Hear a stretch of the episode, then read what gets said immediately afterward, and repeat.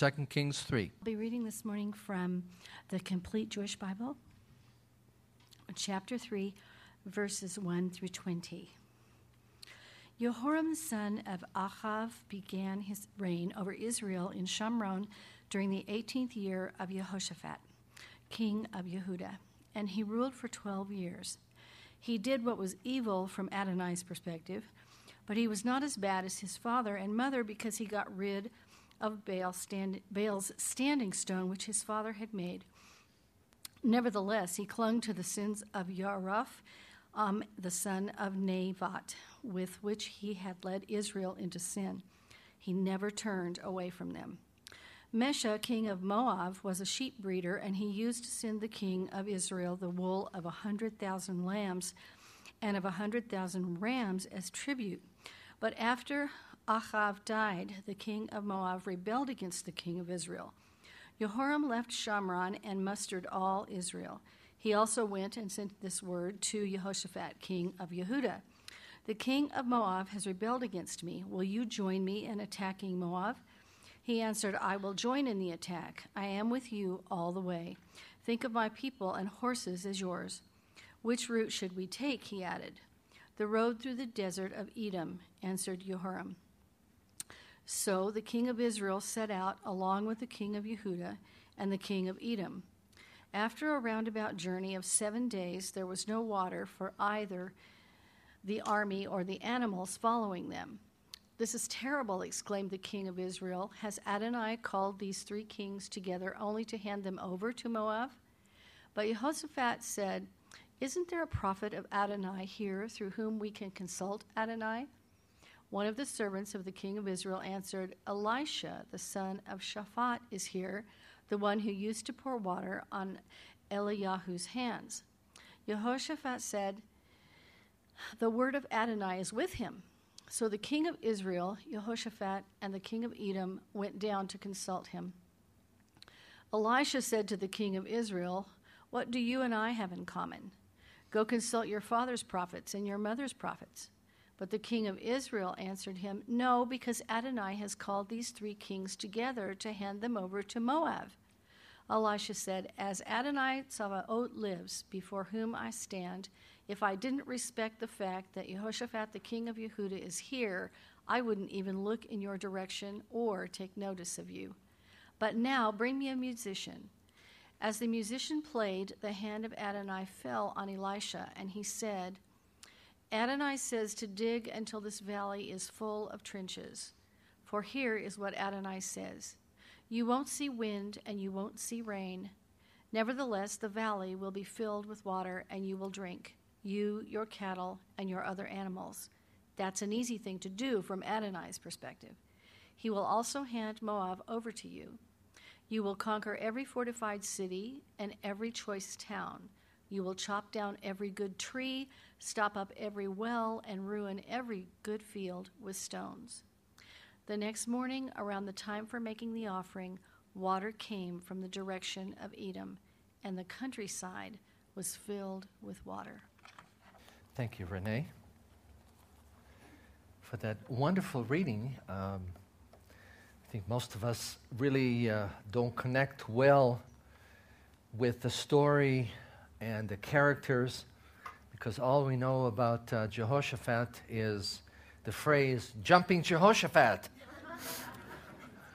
uh, which really isn't uh, too well connected to the story. Um, by the way, I was thinking as I was preparing about the um, All American uh, Greenback. And uh, I'm sure you're familiar with the fact that there's all kinds of intriguing and bizarre um, aspects to, to the uh, greenback. But the thing that I was reminded of is this one little phrase in God we trust. And of course, there's on one hand, on the other hand. On one hand, this is a pretty profound statement. Um, I don't know of any other country that has that phrase on its uh, currency. Um, on the other hand, which God are we talking about? And what does it mean to trust God? Um, at this point, the United States is a goulash, you know, sort of a mixture of a little bit of this, a little bit of that, of religion. Uh, it's a cafeteria where you can come and sample whatever you like, whatever feels good, whatever makes you happy, uh, whatever fits in, in your lifestyle. Um, something that is user friendly. In other words, it's something syncretistic. Uh, it's a mixture. You, you have a little bit from here, a little bit from there. Um, I was reading in the uh, Denver Post about the uh, fire west of Fort Collins. Uh, pretty amazing stuff. I guess at this point it's one of the largest fires ever, but uh, it has been threatening the um, Shambhala Buddhist community uh, in the mountains near Fort Collins. And it just triggered in my mind, you know, as I drive um, not far from our house, there is the um, International Society for Krishna Consciousness. You know, here where you have the mega church rows, you may not be as much aware of it, but the truth is, we live in a society that um, is a mixture of uh, religious and spiritual mixture, and in my estimation, it's also a society that is morally and spiritually defiled and bankrupt. Nothing new under the sun. You know, as you uh, been following the Elisha and Elijah story with me the last couple of weeks, um, you'll know that this is pretty amazing stuff. You know, it's one thing to think about uh, an absolutely godless society, like, for example, what, what the Soviet Union was uh, in its heyday, uh, where there was absolutely no religion tolerated. Um, that certainly was not the case in Israel.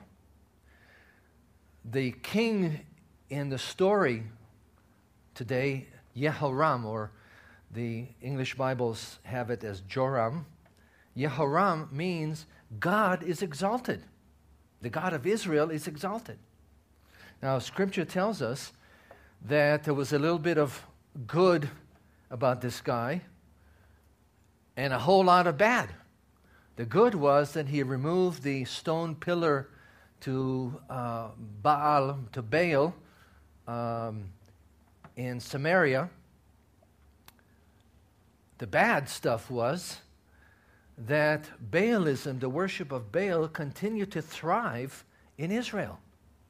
The worship of Asherah, the goddess of fertility, continued to thrive. Um, as you read in these chapters, you'll see the fact that part of the culture was the use of male and female prostitutes in the temple. And they were called holy, Kadesh. Um, and here you have this geopolitical movement of armies, one army coming this way, wanting to come that way, wanting to conquer uh, the Edomites and so on. Is there anything about God in it? And at least for me, as I've been reading that, it, it just smacked me in the face because it, it is so contemporary. You know, you look at our society and it seems like uh, there really isn't a whole lot about God in our society. You know, people talk about God a lot, but in terms of the presence, the reality, the power of God, the holiness of God, all the things that Scripture explains and talks about, it really isn't there. And as we've been seeing, it really isn't so much a product only of what's out there in society, it's also what's in here, and the fact that we need to be energized and driven and empowered and given holy chutzpah how to stand and make a difference in this society. So I wanted to pause, first of all, and, and, and take a moment to pray and ask that the Lord would speak to us. Lord God, we, uh, we thank you that you know and understand all the facts on the ground. Lord, reality as, as it's played out and unfolded in our life, in our particular situations. We pray, Lord God, that you would give us the courage, Lord, to look beyond the facts on the ground, to see you, to see, Lord God, what you want to do and to be driven and empowered by your Spirit to live by faith in confident expectation that you are able and willing to work in us and through us. We thank you, Lord, for the wonderful testimonies we heard earlier today in Israel and also here. Thank you, Lord God, that you, our God, reigns we bless you and thank you, Lord. In the name of Yeshua. Amen. Amen. A little bit about Yehoram. Uh, again, what I wanted to be able to do is kind of draw for you the background of the picture so we can zoom in and, and see what's going on uh, spiritually.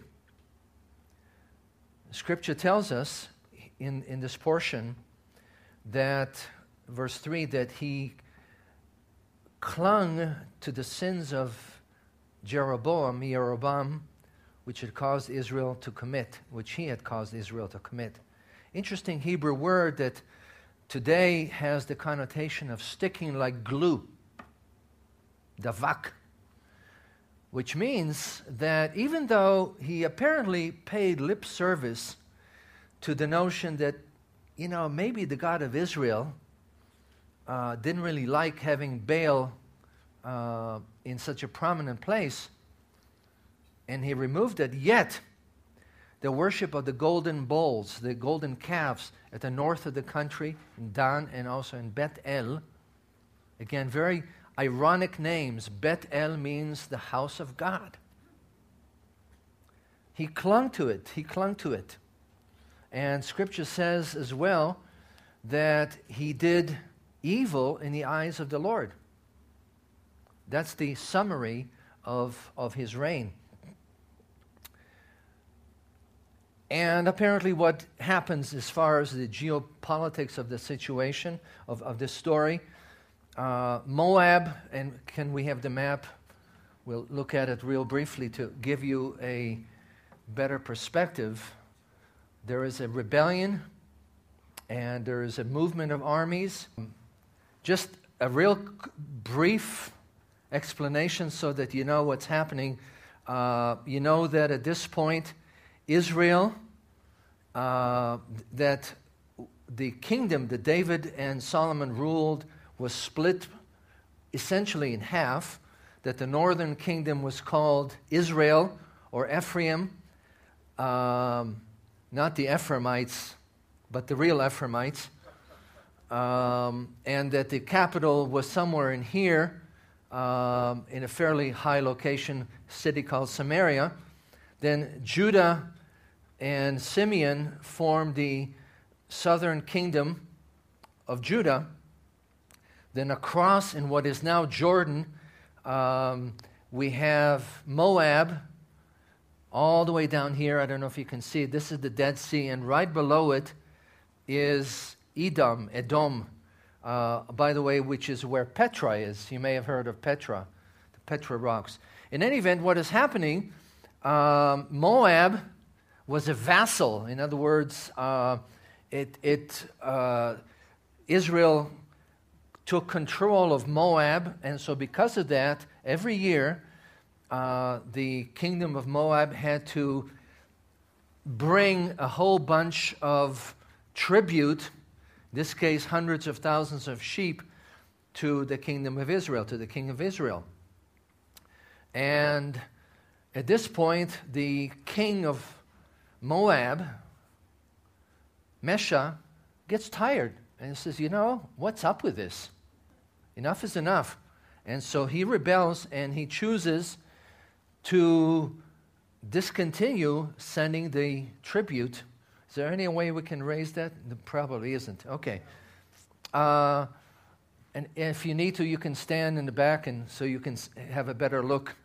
Um, so the king of Israel realizes that if he were to come and try to attack Moab uh, from, from the north, he would probably not do well because it was better fortified. So what he's thinking is we'll come down south to Judah and come around Edom and then attack Moab from, from the south. By the way, at this point, uh, Edom is a vassal under the control of the kingdom of Judah. Sounds like good strategy, right? Makes good sense. You want to attack your enemy at the weakest point. You don't want to come where he is strongest. And um, the strategy is wonderful. One basic problem with it where is God in the picture? He isn't. As far as Yehoram, Yoram is concerned, that's no brainer because this is the guy whose main advisors were the uh, prophets of Baal. You know, you need to know something, you come to the prophets of Baal and you say, Here's a wad of shkalim. I want you to give me a good prophecy to know what I'm supposed to do. It, you know, it's fascinating. As you read the story, you see how the uh, prophets basically turn on a dime and tell you what you want to hear. Not terribly unusual, you know? Um, God often tells us things we don't want to hear. In any event, um, God is not in the picture. However, what we have to understand is that God, even though the northern kingdom is rebellious in his idol worship, God has not stopped being the God of Israel, Amen. both the northern half and the southern half. Amen. And what he says to Israel is, Hello, where should you go for counsel? But to me. In Isaiah chapter 8, he says, When men tell you to consult mediums and spiritists, occult, who whisper and mutter, should not a people inquire of their God? You know, his point is I know you're rotten, uh, but I love you. One of my favorite scriptures, and because I love you, I want to instruct you. One of my favorite scriptures, Psalm 25 8. Good and upright is the Lord. This is who he is, that's his character. Therefore, he instructs sinners in his way. Now, that was Israel. That you and I, we are sinners, right? Amen? I guess I'm the only sinner here.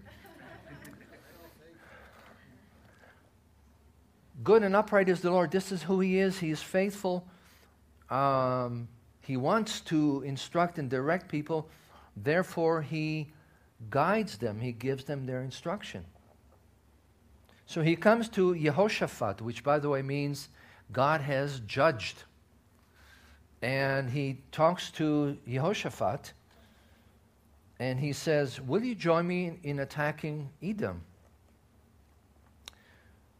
And uh, Jehoshaphat says to him, Yeah, no problem. Now, when you stop and think about that, it is mind boggling that in this conversation between the godless Jehoram and Yehoshaphat, there is no mention of God.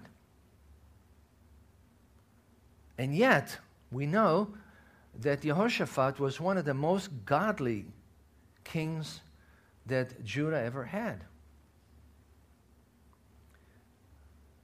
Let me just read to you a couple of statements.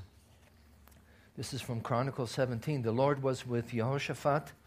He walked in the ways his father David had followed. He did not consult the Baals. By the way, it tells you that there was Baal worship in Judah as well. But he sought the God of his father and followed his commands. His heart was devoted to the ways of the Lord. Um, in everything, he walked in the ways of his father Asa, and he did not stray from them. He did what was right, literally what was straight in God's eyes. He wasn't he didn't divert, he didn't go off crookedly, perversely.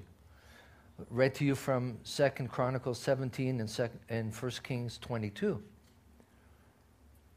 So Jehoshaphat is a guy who is godly. He lives that life. Uh, in Second Chronicles 19, we're told that Jehoshaphat, Jehoshaphat didn't just live in the palace, he was a traveling preacher. I don't know if you knew that. He was a traveling preacher. He went up and down the land, and we were told that he turned the people's hearts back to the God of their fathers. Now, think about the implications. That doesn't mean that he gets on the internet and, and sends a flash, um, flash message to thousands of people. There's footwork involved, and it's more than once. And he goes and goes and goes up and down the land, instructing people telling them to turn back to the God of their fathers. Then, of course, there's the unbelievably famous prayer in Second Chronicles that you wish our leaders would, would pray this kind of prayer. Um, this is uh, Second Chronicles 20. He stands and says, O Lord God of our fathers, are you not the God who is in heaven? You rule over all the kingdoms of, of the nations. Power and might are in your hand, and no one can withstand you. Our God, will you not judge them? For we have no power to face this vast army that is attacking us. We do not know what to do, but our eyes are upon you. Think about the logistics, the mechanics of this. Can you imagine a modern army being attacked and the head, the commander in chief, begins by calling the people to come to a central place where everybody can fast and pray? Can you, can you visualize that? And as they go into the battle, the first thing that they do, they stand and they have a worship service. They worship God. Jehoshaphat stands and says, Have faith in the Lord and, and you will be upheld. Very strong in Hebrew. Ha'aminu v'te'amenu. Same kind of, if, if you have faith, you will be upheld. This is Jehoshaphat an unbelievably godly king.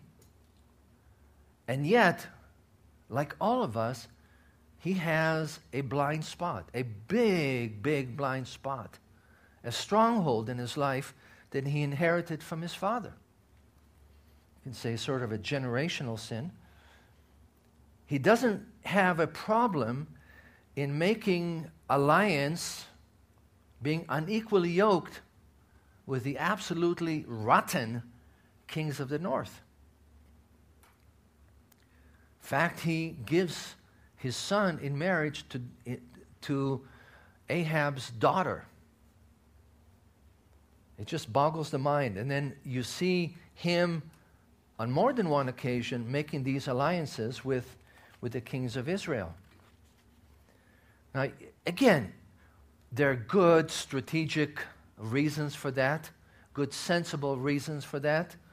Um, if you're facing hostile enemies to the north and to the east um, and to the south, you know, you want to bolster and strengthen your position. You know, that we, we get.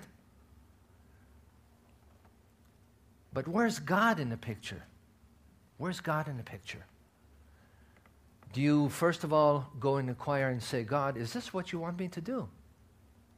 Now, again, remember, this guy's life was characterized by being godly. Now, what it simply tells us is that all of us, regardless of where we are in our relationship with God, typically have at least one or two or three spots in our life that are pockets of yuck. I know that's a nicely spiritual term. that either we got by trans, uh, transmitted to us from our parents, uh, things that we developed because of poor choices. We made miserably poor choices and we paid for it. There are consequences to our sin. And remember what Scripture says that when you open the door to the evil one, he comes in and establishes a beachhead. That certainly was the case with Asa and with his son Jehoshaphat. They made a mess. And what Scripture tells us, and we see in this story, is that despite our inclination to try and fix our messes, what the Lord wants us to do when we realize we have a mess is to stop. To stop. Be still and know that He's God. To stop, drop it, relinquish control, and say, Abba, Father, I made a mess. Here it is in all its glory. And I know that you're in a business of fixing and redeeming. Would you please restore and clean and fix up what's been broken? Again, we are very much both like Jehoram, but I, w- I would say even more like Jehoshaphat you know, as you learn to follow the Lord and, and you want to pursue His ways and you want to grow in your spiritual life, and God blesses you, you encounter the simple fact that there are areas in your life that are out of God's control. That you desperately have to learn to say, God, here are the keys to every single room in my house, every single closet in my house. Amen. Absolutely, you have complete run of my house. There's no place in my house that is off limits to you. Then at that point, the Lord comes and He shines His light and says, My son, my daughter, there's junk here. We need to deal with it. Are you willing? Are you willing? He's able to redeem. And of course, in this case, God uses this amazing guy named Elisha. Now, I don't know about you, uh, I have a hard time relating to Elisha. Uh, when was the last time that you, you talked to the king, uh, in this case, President Obama, and, uh, and said to him, This is what God is saying, such and such will happen. And see it happen. Unbelievable chutzpah.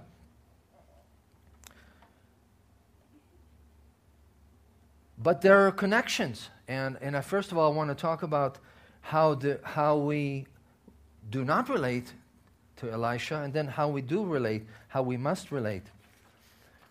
In this case, you first of all have to remember that Elisha didn't, uh, he wasn't born speaking the word of God to kings. You know, he didn't come out of, of the womb saying, uh, ga, ga, goo, goo, gee, gee, uh, thus saith the Lord. He first of all had to come, and what Scripture says here it describes him as pouring water on Elijah's hands. I kind of puzzle about that. And, and I don't believe that he went to the uh, water fountain and filled a jug and then came and poured it on Elijah's hands. I, I believe that's a idiomatic, a figurative expression saying that he was right there to do whatever needed to be done, whether to go and fetch coffee or whether to represent Elijah with the kings of Israel everything from A to Z. And he learns to step into authority. and he learns how to walk in that authority. And I wanted to, I felt led today to take some time to speak about this whole issue that for many of us is extremely painful for one reason or another. It's often an emotionally laden term for people, mostly negative, because of bad authority figures we've had down the line. Either bad authority figure in our formative years in our parents, bad authority figure um, at work, in our jobs, bad authority figures in our congregation. And part of what happens is we come and we're predisposed to have this very negative filter about authority. And, folks, what we have to recognize is like everything else, there's the good and the bad, the good, the bad, and the ugly. Um, authority comes from God, folks. It is a wonderful, it is a blessed thing. Authority in Scripture means the God given power to accomplish a God given commission. If you understand authority, what it means is that it's all about God. It's not about the human who has the authority. The humans who have the authority are merely the tools that God uses to get his job done.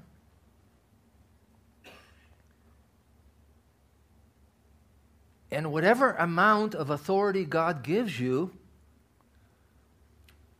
you have to stand before God in fear and trembling and say, Lord, uh, I can take this authority and mess it up big time. And then I have to give an account to you, and I don't want to defile it. I want to make sure that the authority, the power you give me, is properly invested in my life and the life of other people to do your work. Sobering. When you look at folks who you know have been abusing spiritual authority, you stand and, and you tremble because you know God is a righteous judge.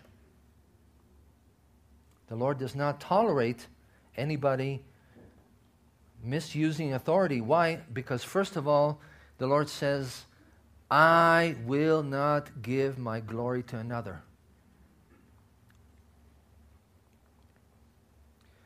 Second of all, each of us has authority from God.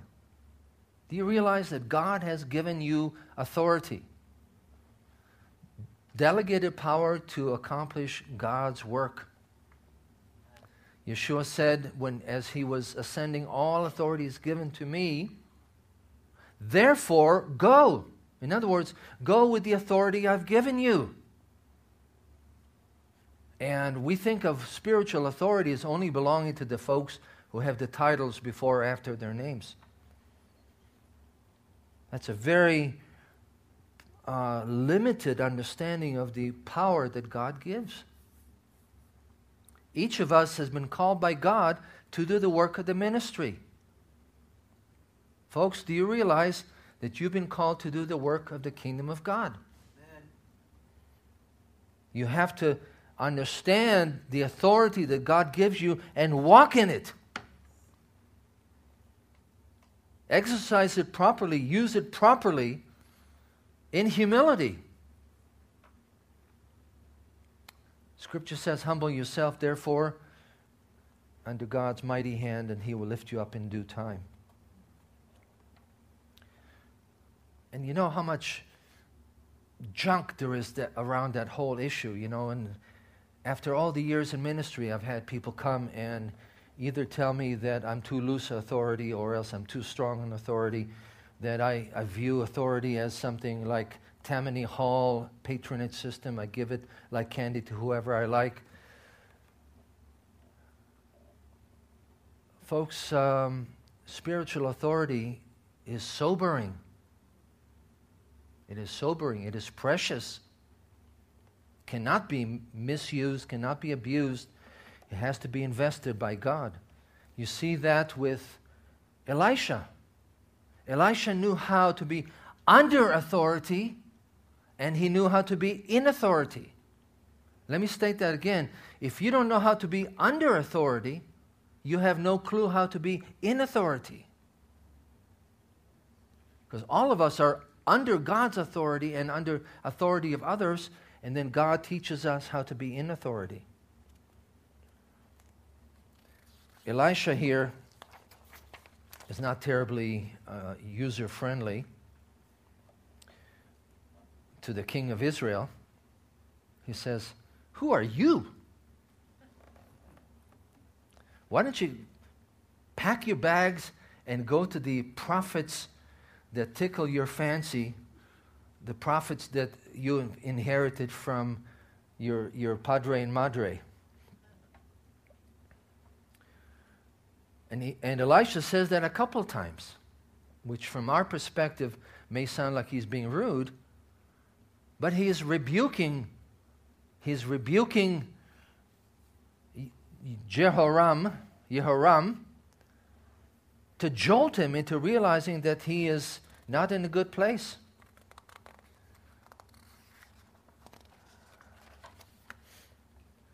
To jolt him out of his complacency.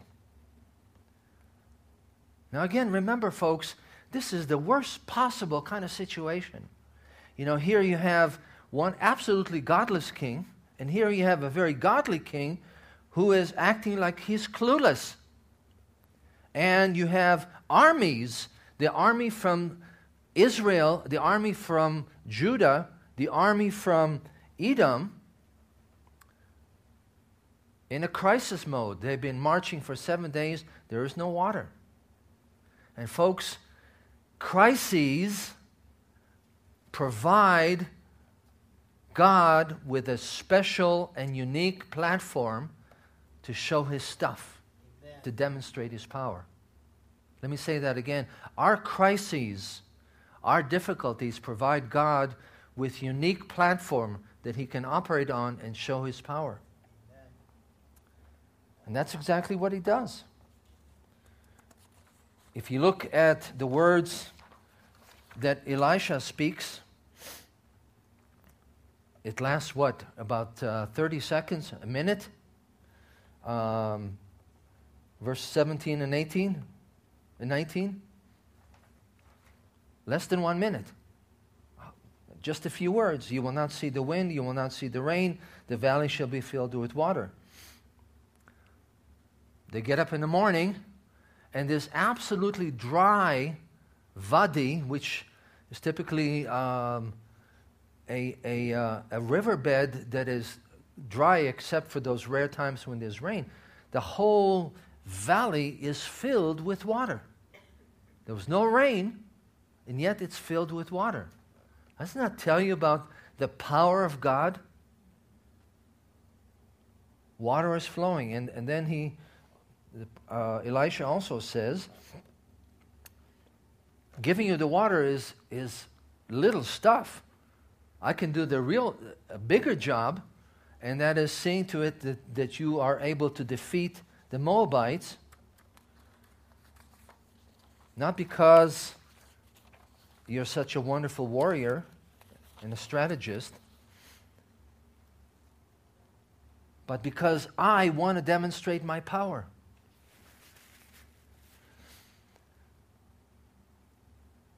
And, folks, the, the, simple message here is none of us is Elisha.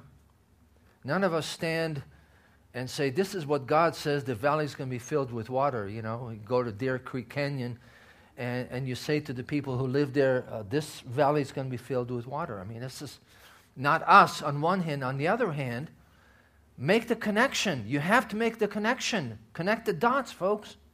And that is each one of us has been given the Word of God. We are bearers, we're communicators of the Word of God. Amen.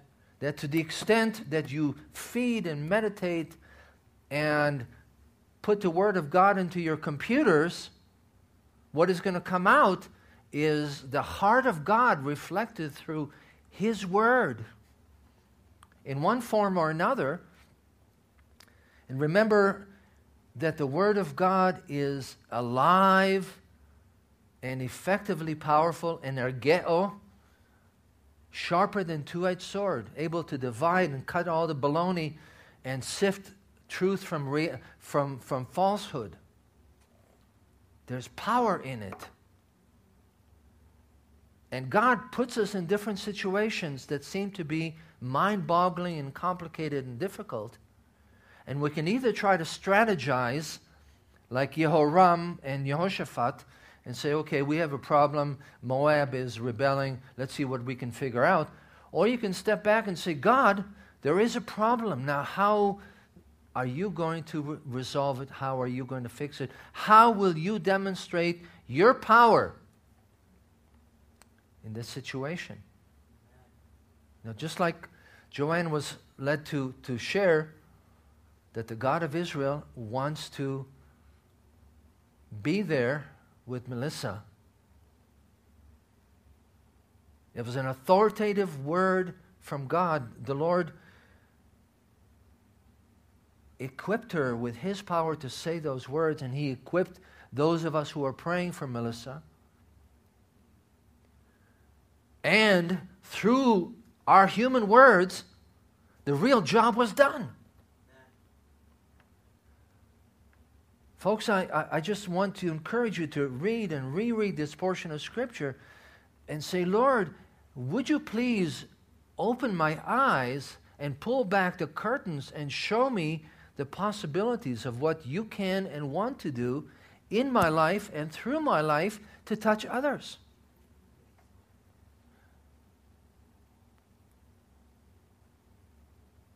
It is not about us. Authority is not about us, it's all about the Lord. It's about the fact that the Lord has plans, the fact that the Lord wants to accomplish those plans, the fact that the Lord wants to use us, the fact that the Lord wants to c- communicate to us and through us. Question simply is are we willing? Are we willing? You know, our life is so tinged often with negativism and defeatism. You know, do you ever feel like, like Sisyphus? Uh, this is not found in Scripture, but I'll amuse you hopefully with that story. There's a Greek mythology fellow named Sisyphus who was punished by the gods uh, for what he did with the task of rolling up a rock up, the, up a hill only to have the rock come tumbling back down and, and him having to start all over again. You ever feel like Sisyphus?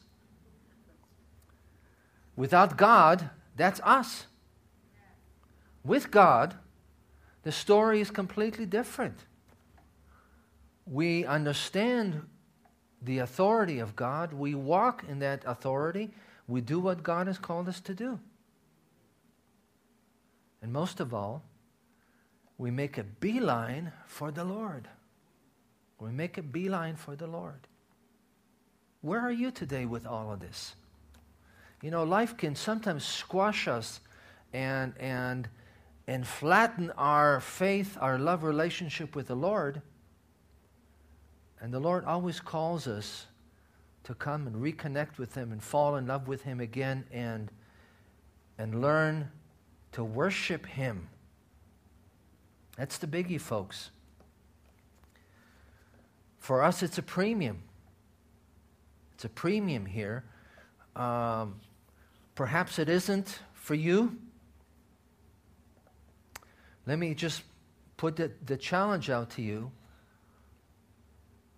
that you would come to the Lord and say, Lord, I want to learn to worship you. I don't know what it means. And furthermore, there's so much inertia against that. I have a hard time getting up Shabbat morning. You know, I'm tired, uh, I'm distracted, the kids are noisy, etc., etc. Um, yes, on one hand. On the other hand, how big is your God? How big is your God? Do do you have a heart that wants to grow and wants to learn and wants to worship Him? Joy and I are going to be gone for the next couple weeks, and I want to encourage you during those two weeks and other times just to say, Lord, would you please do a new thing with me? Amen. Do a new thing with me. Give me a heart to worship you. Teach me how to do that. Work out the circumstances. Work out the circumstances. And by the way, next Shabbat, we're going to have doors up here. That's not us. That's Greenwood Community Church, our host, is putting doors. And I'm delighted by that. Because the doors are not meant to exclude anybody, the doors are meant to help promote the grasp that this little space is God's sanctuary, Kadosh. And then when you come in on Shabbat, that you seek to come prepared and that you do it without looking to check everybody else out or trying to slink in because you're late. But coming in with the attitude that says, Lord, I want to worship you. And let me challenge you if you're one of these folks who tend to miss a chunk of the worship service, let me ask you that you put that front and center in the times that you and God have conversations, that you say, Lord, would you please do something about it? I don't know how to fix it. You can. Would you please roll up your sleeves and get to work and show me and teach me and move things out of the way and do all that because I want to worship you. I want to worship you. I want to change. I want to grow. And I want to know what it means to worship you. You come prepared. You come prepared to worship the God of Israel. You come prepared to listen and hear what He has to say to you throughout the whole service. Please pray that the Lord will indeed speak to you as you come next Shabbat. James is going to bring a wonderful word. I'm very excited about it. And the following Shabbat, Jeff Feinberg, who is a veteran in the Messianic Jewish movement, is going to come and share with us. He's a wonderful brother. He has good things to share with us. But bottom line, folks, come preparing to hear from God. Amen. Because the Lord wants to speak to you regardless of where you feel you are. You know, in the story that we're reading today, we're looking at today, the Lord shows himself as eager to speak to his people regardless of where they are spiritually. The Lord wants to do that with you.